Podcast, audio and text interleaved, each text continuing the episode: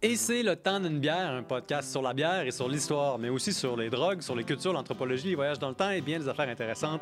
Cet épisode est une présentation de Mixo Loco. Mixo Loco, c'est une compagnie de mixologistes basée à Gatineau, la ville d'enregistrement de notre glorieux podcast.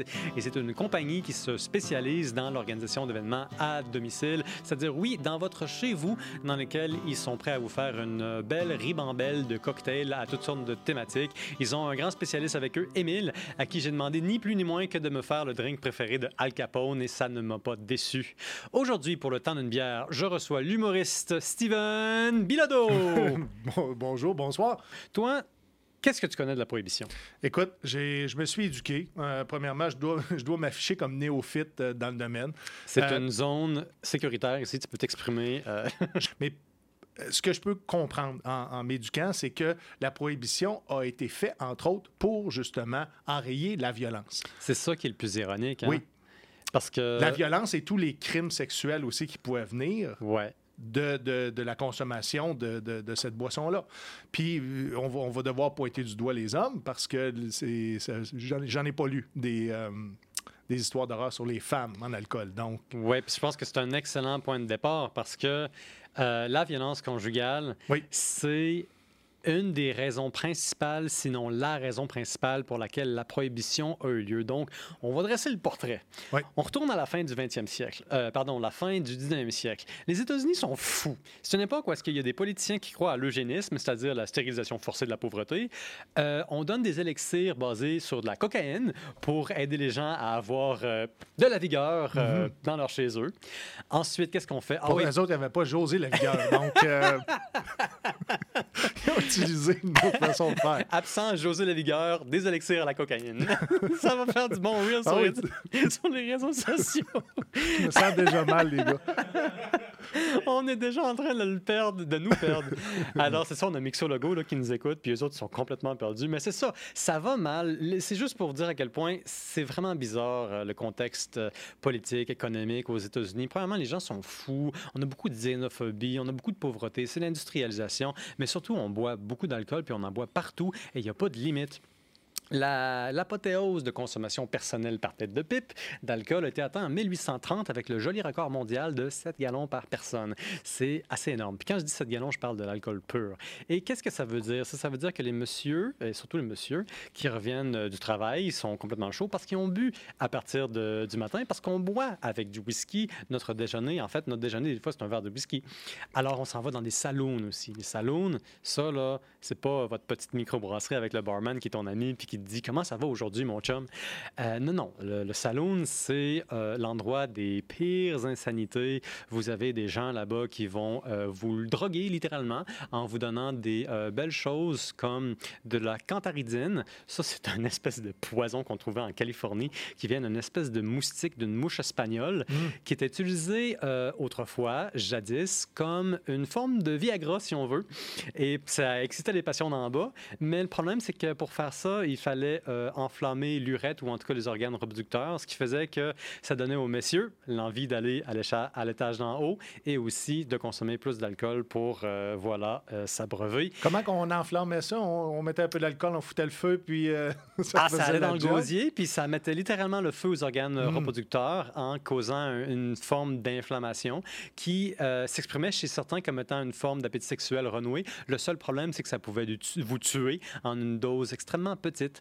Donc ça, c'est une des choses un peu abusives qui arrivait, mais grosso modo, le problème, c'est que les saloons, il y en a 300 000 en fin de siècle. Wow. Il y en a partout. Euh, c'est une explosion d'à peu près euh, 30 fois en dans d'une génération. Donc, on passe d'un moment où est-ce que vous avez une taverne dans chaque petit village, où est-ce que tout le monde s'en va euh, apprendre euh, les nouvelles de ce qui se passe, se trouver un emploi, se faire des amis, trouver un contrat, le trahir tout de suite. Et à- on passe de ça à une espèce d'hôtel ambulant qui est à la fois un casino, un bordel et aussi le quartier général de la pègre locale dans lequel on vous sert des choses qui parfois peuvent être bonnes, parfois peuvent être extrêmement nocives pour la santé, mais surtout, sont partout et on antisse surtout les jeunes travailleurs à venir là-bas à travers un lunch gratuit. Donc, qu'est-ce qui se passe Donc, il y a quand on a des mangé? incitatifs. beaucoup d'incitatifs, À consommer.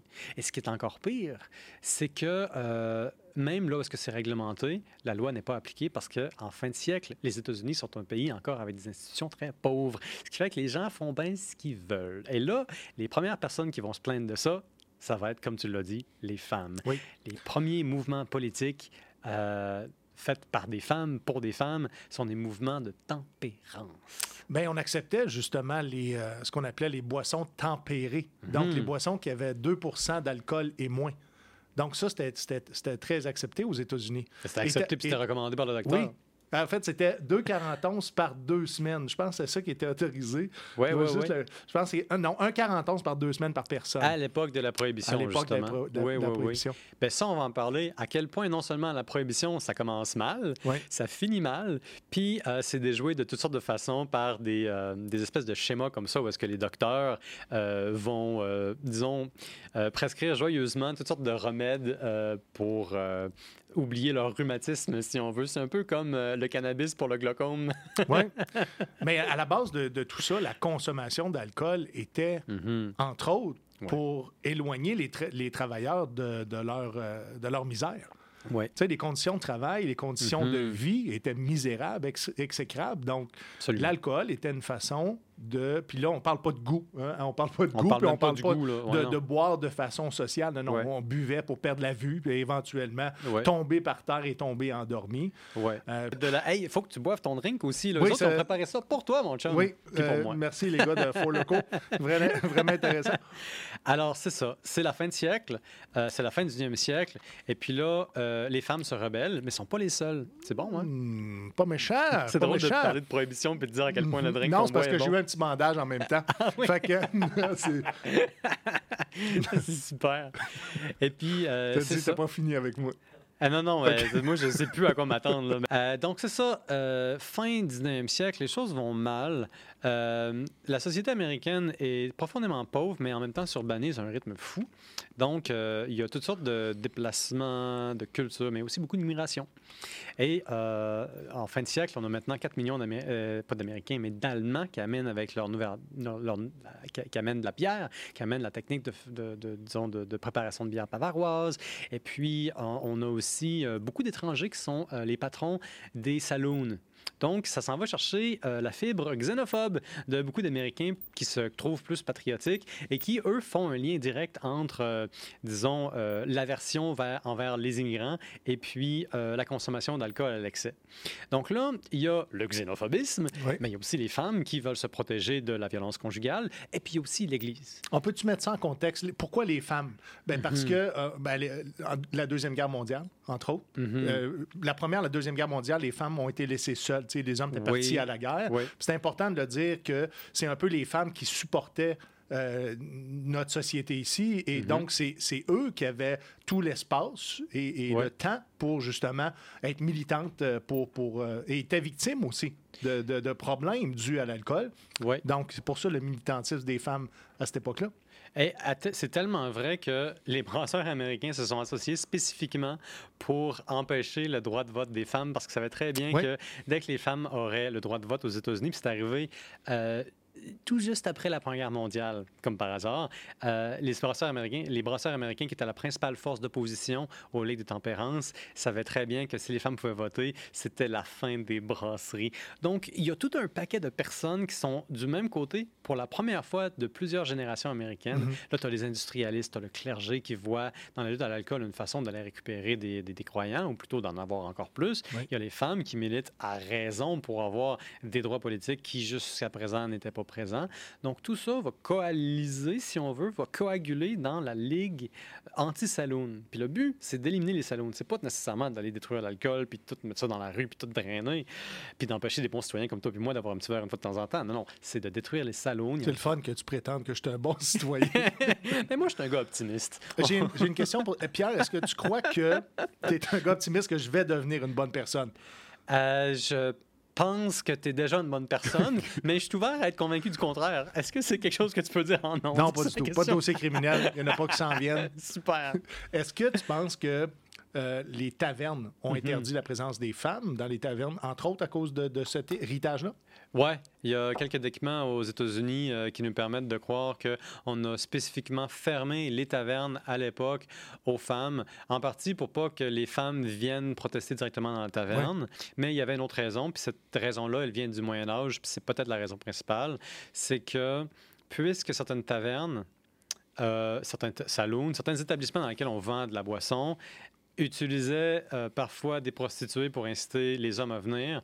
On interdisait la présence de femmes parce qu'on ne pouvait pas savoir qui était une prostituée, puis c'était aussi simple que ça. Mhm. Puis ça, c'est parce que les femmes étaient invisibles, si on veut, qui n'étaient pas comme considérées dans l'équation, qui faisait qu'ils en souffraient, puis qu'ils n'avaient pas le droit d'entrer dans les tavernes. Au Québec, euh, je pense que c'était cette espèce de, de vieux réflexe médiéval-là qui a fait qu'on n'a pas autorisé les femmes à rentrer dans les tavernes avant les années 1970, alors qu'ils avaient le droit de vote depuis au moins euh, 30 ans. Fait que ça, c'est un non-sens de l'histoire, basé sur des très vieilles superstitions, à mon sens, d'après ce que je connais. Et puis là, la prohibition finit par rentrer Mhm. avec la Ligue anti-saloon, qui était une machine de guerre épouvantable. Quand je dis machine de guerre, là, je pense à les barons du marketing, euh, les gens qui étaient à la, à la tête de la Ligue anti-saloon. Ils possédaient à peu près 800 bureaux d'organisateurs d'agitation puis de propagande. Ils sortaient par mois à peu près 40 000 tonnes de documents, de, de pamphlets dans lesquels on disait si vous buvez de l'alcool, dans le fond, vous êtes mauvaise personne, etc. Mhm, mhm. Puis Sauvez vos femmes, sauvez vos enfants. Il y avait beaucoup d'arguments. Ils qui faisaient de la prévention, mais dans, dans le fond, c'était une forme de, de répression. Oui, c'était un peu des deux, puis c'est ça qui est le plus bizarre, parce qu'il y a personne qui est juste complètement tempéré. Tu avais beaucoup de, de- de personnes là-dedans qui étaient vraiment sur une mission religieuse. On voit vraiment Exact. le rôle de la religion. C'était l'Église qui poussait ce mouvement-là aussi. Oui, puis il y avait une espèce de sentiment de si on élimine l'alcool, on va tout régler les problèmes de l'humanité parce que l'alcool est à ce point un grand mal que si on l'enlève, tout va bien aller. Et c'est avec ça que finalement, sous la pression de la Ligue anti-saloon, on passe finalement euh, la loi sur la prohibition en euh, 1920, le 16 janvier 1920. C'est pas en 1919, je... C'est ratifié en 1919, Oui. puis ça entre en vigueur le 16 Ah. janvier 1920. Fait qu'ils ont donné une, une, zone, Une une buffer de zone. OK, une période de grâce. J'aime ça, de- ton français, oui. Période de grâce. Mhm. Ben oui, une zone de fleurs. ça, ça a dû boire dans, dans, dans cette, euh, dans ces mois-là. Ça, ça, ça devait pas être drôle. Ben justement, ça, dans le fond, c'était une faveur. C'était une fleur qu'on faisait aux brasseurs et aux distilleurs. On, on leur a dit on vous donne un an, il faut vous préparer. Fait qu'ils se sont réorganisés, mais surtout, ils ont commencé à vendre leur alcool. Puis, ils Commencer sont... à trouver des réseaux. Exactement. clandestins. Et, et c'est ça qui nous amène au côté le plus intéressant de la Mhm. prohibition, la corruption généralisée. C'est que dès que ça entre en vigueur, sitôt arrivé, sitôt bafoué, tu as déjà des, con- des, des- des gros réseaux de contrebandiers qui se mettent en place.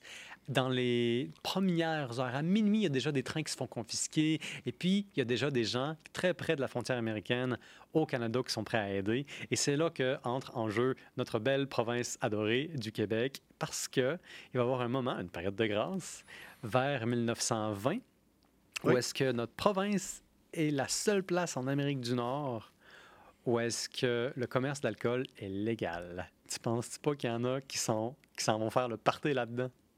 Mais encore là, le, oui, mais pas partout. Non, hein? Pas partout. Mhm. Principalement Montréal et la ville de Hull. Montréal et Hall, comment ça?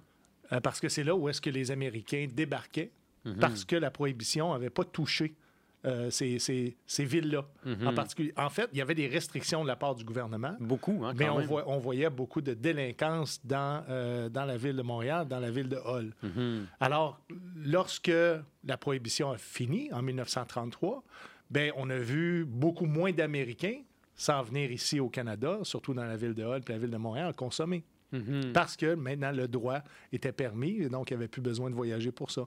Et Ça l'a fait mal au tourisme. Ben oui, parce qu'ils venaient des États-Unis en, en légion pour profiter précisément du statut euh, légal de la vente d'alcool à Montréal. Puis évidemment, en ce moment, on est à Gatineau, il faut le dire. À Gatineau, qui était connu comme étant le petit Chicago, Oui. qui était aussi ben, juste à côté de la frontière d'Ontario. Or, pendant que c'était légal au Québec, il y a eu une période où ce que c'était pas légal en Ontario. Exactement. Puis ça, ça a permis aux Américains de faire une fortune, ou plutôt aux Québécois de faire une fortune. Parce que, en principe, l'alcool était très réglementé au Canada, mais c'était jamais, ça n'a jamais été aussi euh, sévèrement réglementé qu'aux États-Unis, dans lequel, dans le fond, de 1920 à 1933, la vente, le- la manufacture, manufacture, c'est pas des, pas- on fait pas une, une manicure. Euh, la production puis le transport d'alcool était interdit pendant 13 ans. Au Québec, il y a un an dans lequel l'alcool est interdit. Puis à partir de ça, en 1921, on a la commission des liqueurs. Oui. Fait que le monde au Québec pouvait aller acheter de lég- légalement de l'alcool à la commission des liqueurs. S'acheter une coupe de bolides comme des Ford puis des, euh, puis des, euh, puis des Cadillac, puis aller vendre ça comme ça aux États-Unis. Oui. oui, parce que le gouvernement va autoriser la commercialisation. En fait, Mhm. la production. On ne pouvait pas, je pense que le Québec, corrige-moi si je me trompe, pouvait pas importer de l'alcool des États-Unis, mais pouvait en exporter aux États-Unis. Ouais. Donc, on avait le droit à notre propre production, notre vente libre à l'intérieur de la province. Puis, euh, euh, éventuellement, l'Ontario s'est sorti aussi de, de cette forme de c'est ça. Un tout prohibition. petit peu plus tard. Je pense que ça nous a pris trois référendums pour. Ouais, juste euh, trois référendums. Nous, ça nous a pris deux référendums avant de claquer la porte à l'indépendance. Mais les chiffres sont, sont notables, par exemple, parce que l'Ontario, je pense que le premier référendum, justement, pour, pour la prohibition, Mhm. c'était seulement 400 000 personnes qui avaient voté pour. Ah, oui. Oui, et, et plus les référendums avançaient, plus le- le- ça diminuait pour, euh, après ça, Mhm. euh, autoriser la, la- la- la vente d'alcool. Mais c'est- c'est c'est intéressant de voir que, encore une fois, les, les Canadiens français est une société distincte, font les choses autrement. C'est peut-être une des meilleures preuves, parce que à l'époque, le catholicisme est en vigueur en Ontario. Ben, les, les religions sont, sont, sont, sont pas les mêmes dans les deux provinces, puis à travers Non, c'est le le reste du Canada. protestantisme qui est, qui est, qui est davantage... euh, En vigueur. En vigueur, je vais dire ça comme ça. Pratiqué. Ouais. On en parle comme si c'était des, des, des marques de commerce, mais en réalité, on voit que euh, la tempérance, ou en tout cas les mouvements contre l'alcool en Ontario, c'est surtout l'Église euh, méthodiste. Je connais pas vraiment l'Église méthodiste, je sais pas s'ils ont une méthode particulière pour croire, mais euh, grosso modo, il y a, y y des liens assez forts entre les communautés religieuses, mais ce qui arrive au Canada, c'est que c'est la compétence provinciale. Toutes les provinces ont des compétences différentes, et ça, ça fait le jeu des bootleggers, des contrebandiers, puis des Al. Capone des États-Unis, parce qu'ils se disent Ah, ben on va juste passer par tel chemin, on va passer par ici, on va faire jouer telle euh, législature contre telle législature, puis ça fait des fortunes, Mhm, mhm. y compris du côté québécois. Ça fait des fortunes puis ça fait des heureux. Mhm. Parce que je pense que pour l'époque, euh, cette consommation d'alcool-là était nécessaire pour Ouais. coper avec euh, plein de difficultés. Tu sais, de, de bâtir une société, ça se fait pas en claquant des doigts. Mhm. Ça se fait au travers de décennies, mais c'est pas des décennies nécessairement qui sont faciles parce qu'il n'y a rien qui existe. Donc, Mhm. créer, je vais dire toutes, ou à peu près Ouais. toutes, et Ouais. en même temps d'essayer de- d'instaurer des règles sociétales, Ben oui. Ben, tout ça prend du temps. Puis encore là, d'une place à l'autre, je suis certain qu'on qu'on- qu'on entend l'histoire racontée de personnes qui l'auraient vécu. Ils ne nous Mm. racontent pas la même chose. Pour revenir aux origines de la prohibition, là, en tout cas aux États-Unis, d'où est-ce que c'est littéralement parti, l'objectif initial, c'était d'interdire les saloons.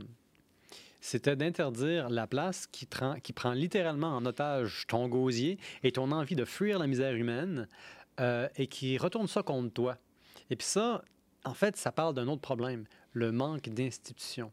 C'est la raison pour laquelle la prohibition, ça marche pas vraiment aux États-Unis, c'est parce que pour autant que les États-Unis ont euh, interdit la vente ou le commerce de l'alcool, le bureau de la prohibition a jamais eu les ressources de faire ce qu'il fallait faire parce que le ministère qui gérait la chose faisait partie de ces institutions-là qui étaient encore à construire. Il n'y a jamais eu plus que 2000 personnes pour une population d'à peu près 100 millions d'Américains qui contrôlaient euh, la consommation individuelle. Les États, certains États américains, refusaient même d'approprier le moindre sou à l'observation de la loi. Ce qui faisait que à un moment donné, tu allais dans le Maine, puis tu avais deux policiers sur tout le territoire qui allaient contrôler la, la- la- disons, le- la contrebande et tout et tout. Ouais. Puis après ça, tu allais dans une place comme le Kansas parce qu'il n'y avait personne. Il n'y avait, il y avait pas un chat, il n'y avait, pas- il y avait pas de sous. il il- la police n'existait pas. La police, Ouais. le bureau de la pollution n'avait pas euh, perron sur, sur rue, si on veut.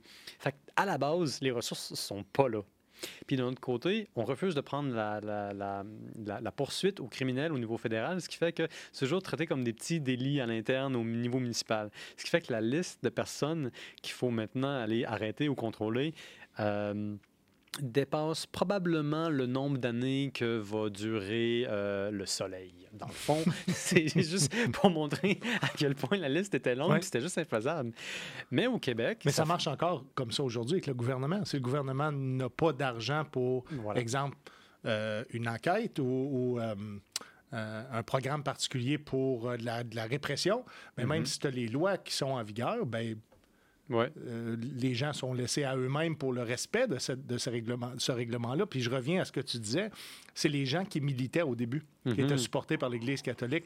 C'était des bénévoles. C'est pas des gens qui étaient payés. C'est pas des gens qui souhaitaient non plus être rémunérés. Puis une fois que ben, ça a été de l'acquis, la prohibition est arrivée, Mhm. tu fais quoi? Tu continues à militer gratuitement? Non, tu te retires parce que ton combat... euh, L'objectif est atteint. L'objectif est atteint. Alors. Qui prend le relais? Ça devrait être le gouvernement. Si le gouvernement voit pas d'intérêt dans la Mhm. prohibition, puis même que les dirigeants consomment eux-mêmes, Ah oui, hey, ça, là, il faut en parler. j'ai envie, envie de te parler des petits curés qu'on pognait ici au Canada pour en envoyer aux États-Unis parce qu'ils consommaient. Des curés d'ici Mhm. qu'on envoie aux États-Unis? Oui. Steven, parle-moi des curés qu'on envoie aux Ben, États-Unis. je n'irai pas te, te donner un cas en particulier, mais quand euh, un, un prêtre ici s'adonnait justement à, Au vice de la consommation Oui, de l'alcool la conso- éthylique. je vais dire, au plaisir de la consommation at large. OK, insérez ici votre non, mais imagination la- la- douteuse. vous allez voir que l'alcool et le sexe, c'est souvent très, très euh, Oui. proches l'un de l'autre. Depuis Et les bordels. longtemps.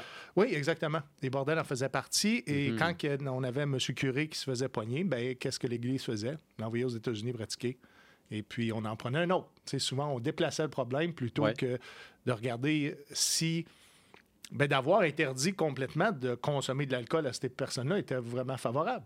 Ça, c'est quand le curé se faisait pogner les culottes à terre avec sa bouteille. C'est quand que je pense sa, sa propre population euh, venait qu'à découvrir justement ses vices euh, Mhm. au grand jour. Ben là, à ce moment-là, euh, il était beaucoup moins crédible dans son travail, donc c'était mieux de, de le fait.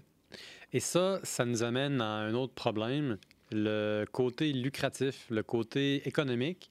Entre 1830 et 1930, euh, ça va mal au Québec. On a beaucoup de pauvreté. Moi, je vais te Là, tu parler. vas parler de la commission des liqueurs puisque ça rapportait au gouvernement? Ah, ça, c'est inévitable. Oui.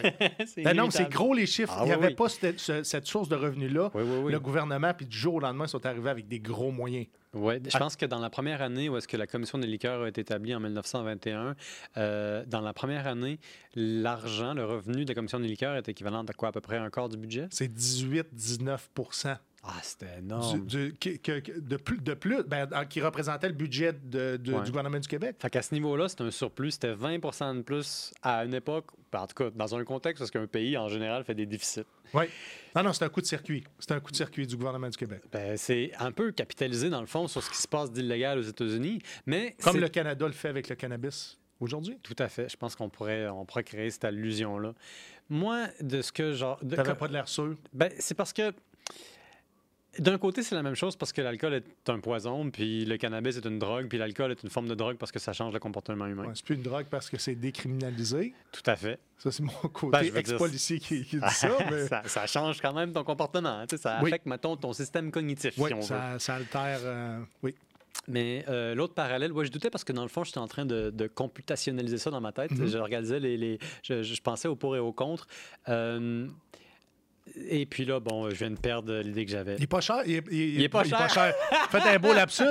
Non, mais ça, ça devait être pas cher parce que c'était de la l- à l'époque, du moonshine. Euh, je voulais juste dire que je commence à perdre la vue d'un œil. C'est c'est très, très bon. C'est bon. Hey, ça, ça va, ça va faire de la bonne publicité pour notre commanditaire.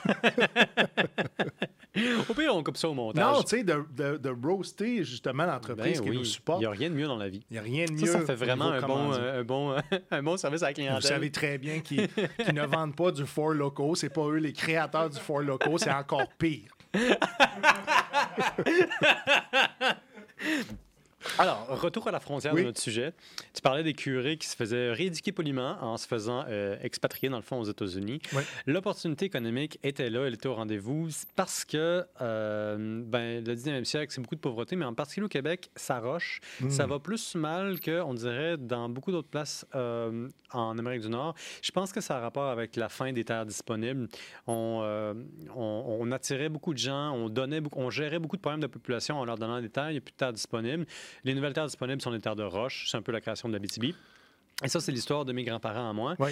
Donc, en 1830 jusqu'en 1930, on voit l'exode d'entre 500 000 à 1 million de Québécois qui s'en vont tout en Nouvelle-Angleterre. Ces gens-là, ils ont des descendants. Euh, à l'époque de la Prohibition, qui sont de l'autre côté, puis qui parlent français, puis qui sont catholiques. Ça, je mets ça, je me sens de parenthèse, je le Oui. garde de côté pour plus tard. Et puis, en plus, euh, c'est qu'il y a beaucoup de pauvreté, surtout dans les régions rurales, où est-ce que ben, il y a trop de population pour la terre qui est disponible. La technologie n'est pas encore rendez-vous. C'est avant l'électri- l'électrisation, l'électricité, électricité, électricité. Hein, Maurice Duplessis, bref. Euh, donc, tout ça, ce qui arrive, c'est que quand des petits contrebandiers locaux arrivent, puis ils décident de t'offrir l'équivalent d'un mois de salaire juste pour la permission de passer dans ta Buick ou dans ta, ta- dans ta Cadillac ou dans ta Ford avec un petit chargement, ça change pas mal tout. Ce qui faisait que la capitale de la contrebande au Québec, les cantons de l'Est, là-bas, euh, j'en ai parlé avec euh, le- l'historien consultant de la Société d'histoire de Quaticook, qui est littéralement à cheval sur la frontière Tu vas me américaine. parler du Témiscouata? Témiscouata aussi, ça, c'est un, grand point de transbordement. Mais grosso modo, quand j'en parlais à ces gens-là qui habitent sur la frontière, qui sont des historiens de la place, ils me disaient écoutez, être un contrebandier dans le temps, c'était pas mal vu, parce que c'était tout légal. Euh, c'était un peu comme être le cordonnier de la place, excepté que c'était des cordonniers qui avaient des chaussures en or, si tu me prêtes l'expression. Oui, mon grand-père en était un. Ah. Euh, c'est mon grand-père? Oui. Mon grand-père était un bootlegger avec des- ma grand-mère. C'est une affaire de famille. C'est une affaire de famille. Puis. euh, Originaire là- de Matane. OK.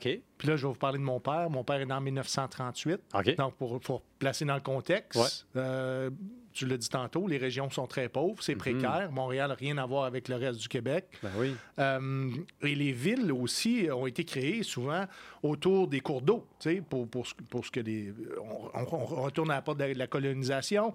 Et justement, tu parlais de terre de roche, mais quand tu n'as rien à exploiter, Hmm. puis tu es dans la pauvreté. Puis, Ouais. mon père me racontait que les murs chez lui, c'était avec des- du papier journal. C'était ça l'isolant des, Ouais, ouais, ouais. des murs à la maison. euh, J'ai retrouvé du papier journal dans la maison de ma grand-mère. C'est mon, euh, c'est mon cousin qui a racheté la place. Ils ont tout défait une chambre. Ils ont trouvé des journaux qui dataient genre de 1910. C'était Sur les murs, les murs extérieurs? Les murs intérieurs, en fait. OK, intérieur, probablement pour la sono. Ben, à un moment donné, quand ils ont passé à travers le mur, je veux dire, il restait juste des billots de bois, puis on pouvait voir à travers. c'est comme, à un moment donné, on sait plus trop. Ouais, ouais, Mais ouais. bref, ils ont trouvé de très vieux journaux. Euh, Fin de la et, euh, je pense que ça faisait partie aussi des, des- des façons. La paille, je pense que la paille a été utilisée aussi à Ouais, une ouais. certaine époque. Mais mon père me racontait les inondations. C'est moi qui lisais ça parce que je suis allé faire mon arbre généalogique, euh, justement, sur place à Matane. Je suis allé voir le, Ah, le ouais. presbytère. Je suis allé so- faire sortir même les, les- les testaments de, toutes- de toutes mes tantes, mes oncles. euh, juste pour voir, faire mon arbre généalogique, puis en même temps comprendre pourquoi? Parce que mon père m'avait dit que sa famille avait été chassée de la ville de Matane Ah, en pleine ouais? nuit. C'est parce qu'ils faisaient de la contrebande? C'est... À cause de délits. À Oh. cause de délits. Là, ça devient intéressant. Ouais. C'est déjà intéressant, mais là, là, ça devient sérieux. Oui, euh, oui, mon père me dit beaucoup de choses sur son lit de mort, justement par rapport à à quel point son père était euh, un trou de cul. Ah, ouais, OK. Oui, oui, c'était c'était un homme épouvantable. Épouvantable. C'était une brute? C'était une brute. Euh, mon père m'a dit qu'il a déjà été témoin parce que mon père. Puis là, je vais, nommer- je vais nommer 14 ans. Conduisait la voiture de son père parce qu'il devait le sortir du, du bar pour aller Mhm. le, le- le- le raccompagner à la maison. Et mon père, voir son Ah, père Ouais. à chaque soir qui s'en allait au bar, Ouais. appelait ça saloon, taverne, Ouais. se battait. Puis ça a l'air que c'était tout un monstre. Mhm. Il se battait. Tout le monde en avait peur. Dans le C'était un village. peu le tyran du village. C'était un tyran du village. C'est lui qui était aussi un Et c'est bootlegger? lui, c'est lui qui était en arrière, entre autres, Hmm. de, de la consommation, de la fabrication. Et euh, mon père me disait qu'il avait vu mon grand-père lancer un homme avec ses deux bras par-dessus une voiture. Fait que juste ouais. donner un- une image de que, que cet homme-là avait des capacités hors normes, puis qu'il s'en servait pas pour la bonne façon. Entre autres, à cause de sa consommation d'alcool. Alcoolique fini. Euh, la maison familiale était euh, une, euh, je vais dire une maison de passe. Je vais dire Mhm. une maison de passe. Il y a beaucoup de choses qui passaient par là. là. Beaucoup de choses qui passaient par là. Je décrirai pas les crimes euh, Mhm. euh, euh, humains qui ont, qui ont été faits dans cette maison-là, mais je vais, vous don- je, vais, je vais vous dire que la maîtresse de mon grand-père demeurait dans la maison avec ma grand-mère et les enfants. Ah oui, au vu et su de tous? Oui. Ça devait être un peu euh, bizarre à la C'était- maison. C'était très bizarre, très spécial. Ouais. Et euh, euh, mon père me racontait qu'elle était même tombée enceinte. Ah oui, au Donc, vu Encore une fois, c'est Wow. des, des oui-dire de mon père sur son lit de mort. Euh, Mais ça, c'est une génération tellement bizarre. Je le raconte parce que j'ai envie de voir si Ouais. c'était la réalité aussi Hmm, de d'autres Québécois dans d'autres régions. ouais. Parce que j'étais tellement flabbergasté, tellement surpris puis fâché d'entendre tous les sévices que, Ouais. que, que, que- que cet homme-là a pu faire ou qu'il a pu permettre à d'autres hommes de faire pour, que lui consomme, Mhm. plus en fin de vie, parce que je, je lui montrais comment faire puis que c'était pas Mhm. dangereux de parler de ses émotions. Mais un homme qui a été euh, polytraumatisé, pas, de, pas juste de par son père, mais de la vie qu'il a menée, parce que mon père, euh, je pense à une époque aussi, était avec euh, la mafia italienne à Montréal. Ah, à un oui. bas âge. Oui, et avait Ton été... père? Oui, mon père. Mon père avait été pris dans cette famille-là. Comme il était, euh, Ben, mettons, euh, adopté ou il, était, non, il pas travaillait pour Mon eux? père était chanteur dans des, dans des clubs. Ah, ouais. chanteur amateur et euh, ben, dans des clubs aussi, il y, avait, il y avait la mafia qui était là, il y avait le crime organisé, il y avait tout ce que Ouais, ouais, qu'on ouais. parle. euh, il, y avait, il y avait de l'alcool, les femmes, les pianos. Cabaret, Cabaret, casino, exactement. emprunt douteux. Il était bon, gagnait des concours amateurs et ben, les Italiens étaient là. Mhm. euh, puis ils trouvaient qu'il y avait une belle personnalité, qu'il y avait du charisme, puis il jouait bien au pool. Mon, Ah, père, ouais. mon père était un gambler. Un talent important, ça. Oui, et dans ce temps-là, il gagnait sa vie aussi aux tables de jeu. Euh, alors, jouait au pool, et c'est là où est-ce qu'il euh, s'est fait approcher pour travailler pour eux.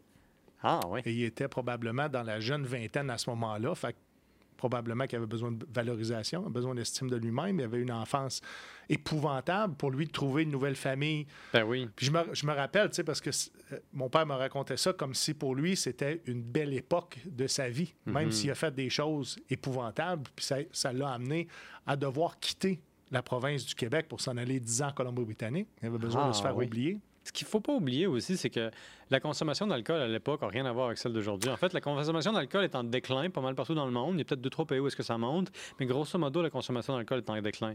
Encore une fois, je pense qu'il va, falloir mettre d'autres consommations aussi dans, le- dans le mix parce que des Hmm. fois, on, on voit juste un transfert de consommation. Donc, on a, Ah oui, on a ouais. quitté la- bon l'alcool, mais on est allé vers une autre, un autre type de consommation. Donc, Mhm. il faudrait, d'un point de vue anthropologique, euh, parler de, Ben, si- des, des- nouvelles substances comme, comme le cannabis. C'est sûr que le cannabis est en hausse. Moi, je pense aussi à des trucs comme euh, la psilocybine ou euh, l'ayahuasca. C'est l'espèce de lia- liane hallucinogène qu'on consomme un peu en Amérique latine, dans le coin de l'Amazonie. Ça, ça attire de plus en plus de touristes. La psilocybine, c'est un champignon hallucinogène. Euh, Là, quand on parle de moyens, justement, ça De arrive quoi? sur le marché, les micro, le micro-dosing le microdosing, ben oui. Est-ce qu'on est qu'on donne les moyens aux autorités d'aller éradiquer cette nouvelle substance-là qui arrive sur le marché? Écoute, je pas sais ben même ben. pas si c'est légal ou si c'est illégal. Je sais que c'est très disponible, c'est facile à obtenir, mais je, je suis même pas dans une position pour dire si le, le- le Canada a déclaré que c'était légal ou si ça ne l'est pas. Mais tu as raison, c'est la prochaine question. Parce qu'il ne suffit pas de dire Hey, bonne nouvelle tout le monde, la consommation d'alcool, en parenthèse, ce poison qui tue les bactéries et la vie en général, Mhm. euh, en tout cas d'un point de vue biologique, fin de la parenthèse, il ne suffit pas de dire que ça, c'est en déclin pour dire que la santé générale du monde va mieux. Non. Parce qu'il y a quand même des drogues qui existent sur la planète qui sont absolument dévastatrices, comme le crocodile. Je ne sais pas si tu as connu ça, là, mais c'est une espèce de drogue Non. bizarre qui est une espèce de, synthé- de composé synthétique hyper chimique qui est apparu en Sibérie. Dans le fond, tu te shootes à ça une ou deux fois, puis ton corps commence à pourrir indéfiniment. Mhm. Ensuite, tu as le Captagon, c'est genre la drogue en série qui probablement s'en va dans les mains du régime du président en euh, assurant une, une- une forme de, de, de bénéfice dans une époque où, est-ce qu'à cause de la guerre civile, il ne peut pas vraiment collecter de taxes. Ben, c'est son PIB. C'est- probablement une bonne source de PIB. Fait que, tu sais, est-ce que c'est pas dans le fond un déplacement? Puis si j'en reviens à, à la prohibition, encore un indice d'à quel point ça a complètement foiré cette histoire-là. Oui. Dans la première année, la consommation d'alcool a baissé de 30 fait qu'en principe, tu te dis, ah, cool, c'est une, diminution. Sauf que ça veut dire qu'il y a 60 de l'alcool qui était consommé qui l'est encore. Mhm. Mais à la fin de la prohibition, la consommation d'alcool a doublé. Et une bonne partie de la consommation d'alcool nouvelle vient d'alcool frelaté, c'est-à-dire de bagos, comme tu as dit. Mhm. Puis il faut dire un peu à quel point la bagosse, ça pouvait être dangereux. À la base, la bagosse, c'est simple. Tu dis dans ton chez-toi avec les instruments du bord, puis tu fais de l'alcool sur lequel tu n'as pas payé de taxes parce que c'est plus économe. Ça se faisait beaucoup à partir de la mélasse. Ouais. J'ai lu ça. La mélasse, c'était ouais, pas cher? Mélasse, euh, ah, ben, en théorie, tout ce que tu as besoin, c'est du sucre, d'eau puis de levure. Tu peux avoir du sucre de bien des places. Par exemple, quand tu fais de la bière, ton malt, c'est-à-dire ton orge qui a germé un peu puis que tu as cuit, il s'en va prendre l'amidon dans la céréale puis il le transforme en sucre, fait que tu as ton sucre. Mhm. Mais tu peux faire du sucre à base de patates. Puis il y a beaucoup de monde qui faisait du moonshine à base de patates. Tous les cultivateurs embarqués là-dedans. Parce que justement, ça coûtait Voilà. rien. Fabriquer de l'alcool, ça valait cher, tu pouvais le revendre. ben pas juste ça, tu pouvais le troquer. Mhm. Tu pouvais le troquer ou l'utiliser. À une époque où il n'y avait pas beaucoup de monnaie aussi, on n'en parle pas beaucoup, mais Non. les gens n'avaient pas beaucoup de liquidité dans, Non, les, non, c'est dans du les- dans les troc. portefeuilles. On troquait. Ouais. On troquait des poules contre des vaches, on troquait des vaches contre des cochons, on troquait de, de, de l'alcool contre un vêtement, etc. etc. Tu sais, c'est difficile de regarder l'histoire sans se placer dans le contexte. Puis Mhm. même si on se place dans le contexte, on va toujours être un petit peu à côté. Tu sais, je raconte. On est toujours été- nécessairement à côté de la plaque, mais on essaye d'aller sur la plaque. Oui, oui. Je raconte. J'essayais de, de, de voir comment un être Mhm. humain comme mon grand-père a, a pu faire toutes ces choses-là. Puis, tu sais, je connais, Mhm. connais- ayant connu mon père, j'ai pas connu mon grand-père, Mhm. et son immense cœur, j'ai de la difficulté à comprendre. Pourquoi, à un moment donné, les, les- les- les valeurs humaines n'ont pas pris le dessus sur tous les sévices, tous Mhm. les crimes contre la personne qui ont été faits? C'est quoi? À, à la lumière de tout ce qu'on a appris aujourd'hui, Oui. on va renommer le podcast Fini le temps de bière, c'est le temps de la tempérance. Le- pour le temps d'une tempérance. Ben écoute, il Le peut, avoir, il peut avoir tout ça là-dedans. Mais euh, on parlait tantôt du coût de fabriquer de la, de Ouais. la boisson, Ben surtout de la parlais boisson de à partir de légumes. On parlait ouais. de mélasse. Ce qui a, à un moment donné, motivé le gouvernement, c'est les taxes qui ont été mises Mhm. dans l'alcool. C'est ça qui était intéressant pour le gouvernement. C'était pas nécessairement que, que le- le- il voulait que les gens consomment ce qu'ils ont envie de consommer. Non, non. Ouais. C'était l'argent. Au fond, on a perdu le référendum sur l'alcool. Pourquoi? À cause des taxes et de l'immigration. C'est ça.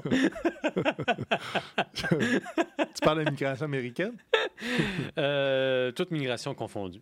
Et il faut quand même souligner l'apport euh, extrêmement important de- des immigrants allemands pour la création des, euh, des bières modernes aux États-Unis qui sont plus claires et plus euh, pintables.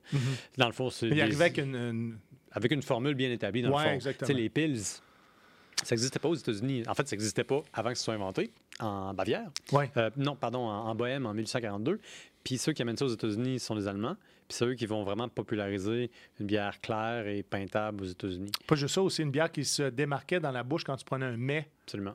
Parce que, parce que le, le- le- c'est la Pale Ale qui était la plus populaire, qui, Mhm. avec des repas un peu plus rehaussés, était, euh, se fondait. Dans le fond, il n'y avait pas de. Mhm. Ça, ça, rehaussait pas le goût des aliments, comme la Pilsner, la Pilsner pouvait le faire. Mais tout ça, Steven, c'est des bons alcools. Parlons des très mauvais alcools. Parlons du contraire de ce qu'on boit. Vas-y, mais euh, je veux juste finir mon, mon propos par rapport à- au taxe. Aujourd'hui, Ouais. on voit une différence. Pourquoi on vit ici dans, dans la région de la capitale nationale, l'Outaouais euh, et la ville d'Ottawa, on voit une différence marquée dans, dans la boisson, dans le coût de la boisson. Euh, les taxes, c'est Mm. inévitable. C'est aussi euh, quelque chose qui est intimement relié avec l'histoire de l'alcool parce que un des premiers tax- produits taxés dans l'histoire de l'humanité, c'est la bière. La taxe d'assises qui est sur la production de la bière Mhm. Est euh, une des premières taxes répertoriées. Et ça pouvait fournir à différents gouvernements, ben, je veux dire à différents royaumes, c'était avant l'époque moderne, l'équivalent de à peu près 50% de leurs revenus. Et puis, c'était aussi, euh, évidemment, la pas du gain pour la Société des ligueurs. Grosso modo, c'était parce qu'on ne pouvait pas convaincre les Québécois de faire la prohibition, mais ça permettait de, disons, réglementer la chose et contrôler les achats parce que, je pense que c'est toi qui disais ça tantôt, tu limitais la quantité d'alcool que tu pouvais acheter par semaine. Fait qu'une personne pouvait juste acheter une bouteille. Aux États-Unis. Et au Ah Canada non, au aussi, Canada, au au Canada. aussi, au Un Québec, 40 à la onces par deux semaines, c'est ça que j'ai dit Exactement. tantôt. Fait qu'on- on limitait ça, Ouais. mais en même temps, on faisait de l'argent. Fait que pour les penseurs politiques de l'époque, c'était comme faire d'une bière deux coups. Ouais. Insérer le jeu de mots très poche ici. Hmm. Mais c'était aussi une raison pour laquelle la bagasse est devenue si populaire. Parce que ça parce qu'on trouvait que l'alcool officiel coûtait très cher, puis les gens gagnaient des salaires de misère. Les gens gagnaient des salaires de robine. Et ça, ça nous amène à la robine. Les robineux. C'est, ça vient d'où l'expression robineux? Non, mais je trouve ça intéressant. Continue. Robineux, c'est plus quelque chose qu'on dit aujourd'hui, c'est considéré comme ben trop disais, tu péjoratif. sens la robine. Tu sens la robine. Ouais. Robin, rubbing alcohol en anglais. Ouais. De l'alcool à friction. Euh, pour te donner une idée à quel point les miséreux qui sont plus pauvres et qui sont moins nantis, qui ont moins accès à du capital et qui ont moins de travail, au début du 20e siècle, avaient coutume de prendre littéralement de la crème à raser liquide, de faire filtrer ça à travers un pain et de boire ce qui en sortait. Hmm. Euh, probablement que j'ai pas besoin de dire à nos auditeurs de pas faire ça à la maison parce que, premièrement, c'est dégueulasse. Ensuite, ça va peut-être vous endommager quelques organes vitaux. Mais grosso modo, ça, c'était un des exemples. Euh, on faisait ça parce que ça coûtait pas cher. Et on faisait d'autres choses. On faisait de la bagosse, euh, qui est un vieux mot italien qui veut dire des restants de fermentation de fruits. On faisait de la bagosse avec, comme tu disais, de la mélasse. des fois, on prenait du sucre. On aromatisait souvent ça avec ce qu'on ce qu'on devait parce que ben, il fallait bien donner du goût. Il fallait cacher le mauvais goût des fois. Le miel devait être utilisé aussi. Le miel, moi, on dit que c'est bon. J'ai pas de meilleure contribution historique que ça. Hmm. J'aime le miel. J'en mangerais genre une, grappe de miel par jour. Il y a pas de ça tombe sur le cœur à un moment donné? Non, j'en prendrais juste une grappe. Je me, je me, une grappe de miel? Je, sais pas. Je pense pas que ça existe, mais mettons qu'on ferait une grappe, j'en prendrais une. Je veux juste que les gens le sachent. Je suis prêt à prendre une grappe de miel, même si ça n'existe pas. ah, mettons une, poignée d'alvéole. Je prendrais une bonne poignée d'alvéole. Ouais, je me mettrais ça directement dans. T'as-tu déjà goûté? Une alvéole? Oui, ben, le, le, miel qui est sur les. Euh, comment on appelle ça? Dans les, euh, les trucs? Les trucs, là, de ruche de miel. Je suis tellement perdu, j'ai plus de mots, je sais plus. Non, mais c'est comme des, des morceaux de, de bois, les gars, et des mois, c'est boire. Euh, vous êtes là, vous autres. Vous êtes encore à l'école, vous autres. Ils savent pas plus. Mais moi, après une carrière militaire, le retour aux études, c'était pas possible. C'est trop tard. Mais bref, euh, j'aime le miel, j'aime beaucoup le miel. Puis ça, c'est la fin de cette parenthèse-là. Dans une autre parenthèse, la bagosse, euh, c'était fait à partir souvent de patates. On faisait du whisky blanc. Dans le fond, c'est du, du, gin à partir de patates. Puis ça, c'était pas contrôlé. Puis ça, ça nous amène à un autre point. Quand tu fais de la distillerie, quand tu fais des spiritueux, faut brûler l'alcool. Puis il faut condenser ce qui sort. Puis là, ça te permet de concentrer l'alcool. Ça, c'est aussi simple que ça. Le problème, c'est que quand tu commences à faire bouillir ton alcool, les premières vapeurs qui sortent, vraiment là, c'est chronologique. Les premières choses qui sortent de ton alcool quand tu commences à le faire cuire, ce qu'on appelle l'alcool de tête, c'est pas bon. C'est très mauvais. C'est du méthanol. Le mmh. méthanol, tu mets ça dans ton corps, tu es en mode survie instantanément, tu t'en vas aux urgences. C'est comme mettre du mercure sur ta langue, c'est pas une bonne idée, ça va très, très, très, très, très mal. Il faut absolument l'enlever, ton corps n'est pas équipé pour le synthétiser, pour le métaboliser. Mm-hmm. Fait que, mm-hmm. quand tu as juste un espèce de conteneur avec un autre espèce de conteneur avec des vieux métaux lourds, puis tu fais juste un transfert de, de vapeur, puis tout, ben, tu conserves encore les, alcools euh, de, de, méthanol. Donc, ça, ça rend aveugle. Mm-hmm. Euh, juste pour parler de ça, ça rend littéralement aveugle. Mais ça, c'était rien comparé à d'autres types de choses qu'on trouvait. Il y a des gens qui, pour économiser leurs sous, achetaient euh, des radiateurs d'automobile. Mm. Ils mettaient ça dans leur petit alambic maison. Pourquoi? Parce que dans le radiateur, tu as une pièce de radiateur qui peut servir de condenseur. Donc, tu condenses les vapeurs d'alcool. Mais dans les radiateurs de char, tu trouves de l'antigel puis du plomb. Mm, mm, le mm. plomb, ça donne du saturnisme, ce qui est une espèce de maladie qu'on voit plus aujourd'hui parce qu'on voit plus beaucoup de monde qui s'empoisonne au plomb, mais dans lesquels, grosso modo, pas mal tout ton système nerveux puis tes euh, fonctions vitales sont critiquement endommagées, puis ça peut donner toutes sortes de cancers. Bon. Et ça va bien? Ben, euh, on, a, on, a, eu des problèmes dans l'armée, justement, sur certains chantiers intérieurs. La présence de plomb était beaucoup trop. Sérieux? Oui, beaucoup, plus, beaucoup trop haute. Et sans nommer l'unité en particulier, les gens pourront faire le, le parallèle. Ben, on nous avait avisé que le taux de plomb était beaucoup trop élevé. Mais il était où le plomb? Le plomb était dans les airs, dans le, les plomb, le plomb est dans les, euh, dans les ogives. Ah ben oui, évidemment. Et étant donné que c'est des chantiers intérieurs, les ogives restaient pris dans les morceaux de bois. Tabarouette. Mm Ce qui faisait augmenter le, le, niveau de plomb dans la, dans la pièce. Ouais. Et c'était devenu. Euh... Puis toi, tu respirais ça. Tu étais là. Nous, là, on continuait à être exposé à ça, mais au moins, on le savait. Ouais, ben c'est bon, c'est comme ça. Non, mais c'est comme ça que ça commence. Ça commence avec la connaissance de cause. Ouais. Et là. Euh... Mais ça, ça allait être euh, éventuellement pris en charge, mais, oui. mais ça se fait pas du jour au lendemain. Ben, c'est ça. Mm -hmm. Tu as la chaîne de commandement, tu as le temps, puis tu as la bureaucratie, ouais. puis tu as. Euh... Donc, on a continué ben oui. à faire les opérations, même si on avait un pourcentage de plomb dans l'air qui était trop. Puis là, c'est là que ça, ça c'est là que le bas blesse. Je veux dire, ben, le bas blesse déjà quand tu es exposé à du plomb puis que tu le respires. Ensuite, c'est le fait que ça se répète au fur, Mhm. au fur du temps. Mais moi, j'ai une dernière question pour toi. Oui. La prohibition, qu'est-ce qu'on en retient? Qu'est-ce qu'on en retient? C'est qu'on faisait une différence entre les alcools fortes Mhm. et les alcools qui étaient davantage tolérés. Tantôt, on a parlé, on a parlé d'une boisson à 2% d'alcool, Mhm. mais en fait, je crois que la, la fin de la prohibition, la prohibition faisait une différence entre les bières qui étaient 4,4% d'alcool en descendant et l'alcool fort. Donc, on voyait déjà à cette époque-là que la société faisait la différence entre Mhm. un volume d'alcool raisonnable Ouais. et ce qui pouvait amener des gros problèmes de santé, puis peut-être même des plus grands problèmes de comportement. Encore là, ça dépend de- du nombre de consommation. On peut comprendre que la population, elle, voulait consommer. Mhm. Donc, moi, personnellement, je peux penser que la vie était très dure. Ouais. Si on veut consommer à ce point-là, on veut consommer des alcools qui peuvent te mettre à risque, consommer des alcools qui sont faits à partir de, de, de, de- de matières résiduelles, puis, dans le fond, une matière qui coûte à peu près rien Ouais. pour en arriver à avoir un effet, parce que les gens consommaient pour avoir de l'effet. C'était même- savaient, c'était ça à l'époque aussi pour les militaires. dangereux. Là. Ils Oui. comprenaient les risques. Oui, Peut-être pas avec la même granularité et le même détail que nous, mais ils savaient que c'était pas une bonne idée au Non. moins. non, mais c'était justement pour, Pour mettre fuir. un... Pour fuir, exactement. Ouais. Pour mettre un baume sur la vie qui était très, très misérable. Puis Ouais. au, au- au fil du temps, ben, améliorer les conditions de vie Hmm. avec la présence d'alcool qui était nécessaire. Donc, on, on- on avait une volonté à ce que ça fonctionne bien en société, même si l'alcool était nécessaire au bon fonctionnement. C'est comme... Ouais. C'est paradoxal, Je hein? pense que ça, ben, le fait que tu en parles comme un paradoxe traduit bien la situation parce que c'était paradoxe. C'était un paradoxe. Ça part de bonnes intentions. Ces bonnes intentions-là n'ont pas survécu au test de la réalité, mais ça nous ramène à la description d'une époque difficile, d'une époque où est-ce que la modernité se construit euh, sur le dos des gens qui gagnent très peu et qui n'ont pas le loisir d'aller s'instruire, qui n'ont pas le temps de juste prendre une bière au bar puis d'apprécier les petits plaisirs de la vie. C'est une époque qui est extraordinairement difficile. Tu l'as bien, euh, je pense, tu l'as bien résumé en parlant de ta famille.